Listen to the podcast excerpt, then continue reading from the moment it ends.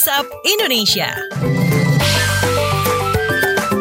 Oke, kita keliling Indonesia dulu di WhatsApp Indonesia dan kita awali dengan laporan Badan Meteorologi, Klimatologi, dan Geofisika BMKG untuk mengetahui perakiraan cuaca sepekan ke depan bareng perakirawan BMKG Irfal Yuliandi. Mas Irfal. Baik, untuk perakiraan cuaca uh, secara umum Indonesia kita mulai dari wilayah Jabodetabek. Untuk sepekan ke depan secara umum wilayah Jabodetabek uh, berpotensi cerah hingga cerah berawan. Untuk uh, wilayah Sumatera, umumnya berawan hingga hujan ringan, berpotensi hujan sedang hingga lebat. Di Aceh, Sumatera Utara, Kepulauan Riau, Riau, Sumatera Barat, Jambi, Kepulauan Bangka Belitung, Bengkulu, Sumatera Selatan. Kemudian untuk Kalimantan sepekan ke depan pada umumnya berawan hingga hujan ringan, berpotensi hujan sedang hingga lebat di Kalimantan Timur, Kalimantan Barat, eh, Kalimantan Utara, dan Kalimantan Tengah. Untuk Sulawesi, sepekan ke depan secara umum berawan hingga hujan ringan, berpotensi hujan sedang hingga lebat di Sulawesi Selatan, Sulawesi Barat, Sulawesi Tengah, dan Sulawesi Utara sebagian kecil. Kemudian Maluku, pada umumnya cerah berawan hingga berawan, berpotensi hujan sedang hingga lebat di Maluku Utara dan Maluku. Untuk Papua, secara umum berawan hingga hujan ringan, berpotensi hujan sedang hingga lebat eh, di Papua Barat dan Papua. Untuk Jawa, secara umum cerah berawan hingga berawan. Bali, NTB, dan NTT secara umum cerah berawan hingga berawan sepekan ke depan. Demikian perakiraan cuaca. Baik, terima kasih Ilvan Yuliandi dari BMKG. Selamat bertugas kembali.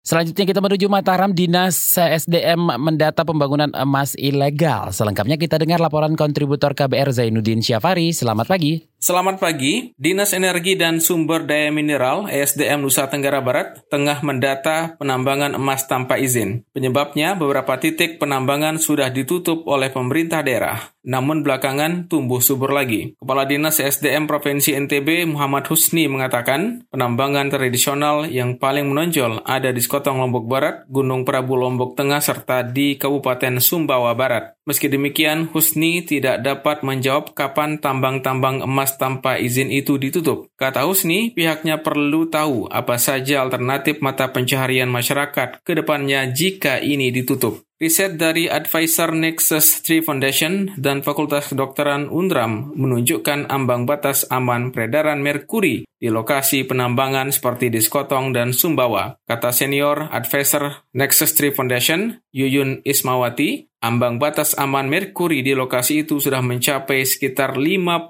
kali lipat dan sangat berbahaya bagi kesehatan manusia dan lingkungan. Demikian Zainuddin Syafari melaporkan. Baik, terima kasih Zainuddin Syafari. Terakhir kita ke Semarang, Greenpeace ingatkan kembali dampak dari PLTU Batang. Kita dengarkan selengkapnya laporan kontributor KBR Aninda Putri. Selamat pagi. Selamat pagi.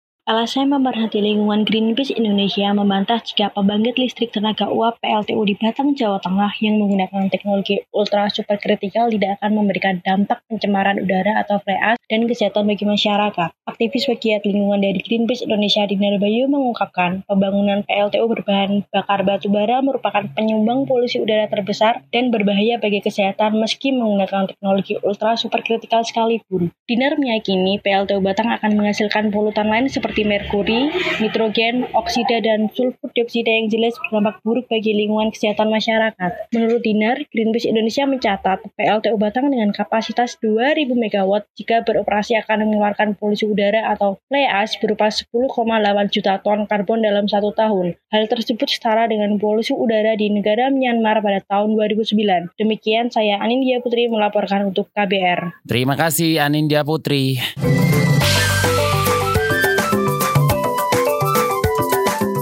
WhatsApp Indonesia.